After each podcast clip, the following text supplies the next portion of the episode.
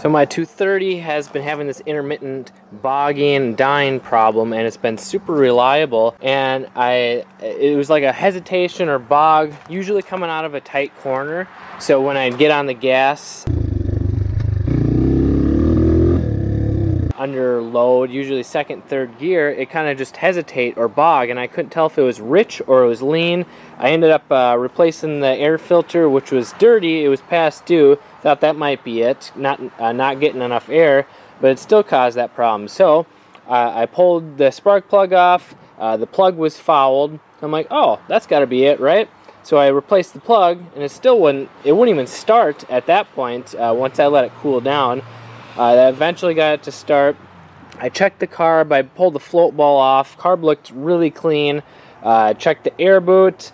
I mean, I was kind of confused, and I ended up taking the uh, this end cap off to make sure there's no junk or mouse nest in there.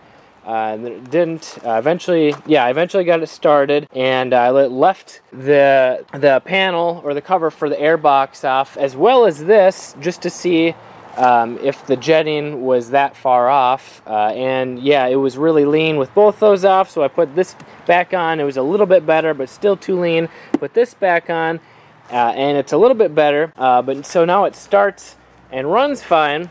And I was about to go and test it again with everything all buttoned back up.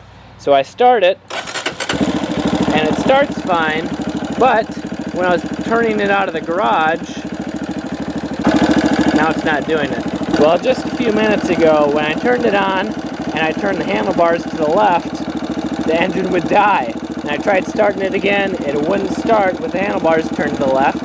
Turn it back straight or to the right, and it'd fire right up. Well, it's fine right now, so intermittent problem, definitely electrical wiring issue. So I'm guessing something is rubbing in here, so I'm gonna have to take the tank off and uh, just look at all the wiring. Maybe it's the kill switch and figure out where there is a wiring electrical or ground problem. Well, since it was an intermittent issue, I was thinking first, oh, it's probably the kill switch. There's something, a wire got to be pinched. So I pulled the seat off, the gas tank off, and I'm like, wait a minute. I had an aftermarket ignition on here, a Procom CDI that I put in like six years ago, and I still have the stock one. So I swapped it out, put the stock one back in right there, fired it up, went for a ride, no bogging issues. So that's what it was. The aftermarket CDI started failing.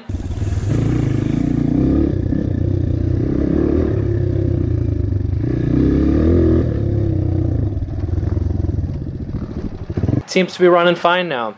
Only problem is I don't have quite as much low end torque and snap, so not quite as fun, but still enough power. I might get another one. So six years isn't too bad for a aftermarket Chinese product that gave it more power. So the moral of this story is when you have a problem with your bike, just think back to what's the last thing you did or what is one thing that you have modified on your bike because stock I prefer stock bikes for the most part because they're the most reliable. Once you start modifying stuff, that's when things can go wrong, whether you install it wrong uh, or it's just a less reliable part. So, if you find this helpful or enjoyable, entertaining, uh, share it with a friend. This is Kelley Fager from Motocross Hideout. Learn more, ride more.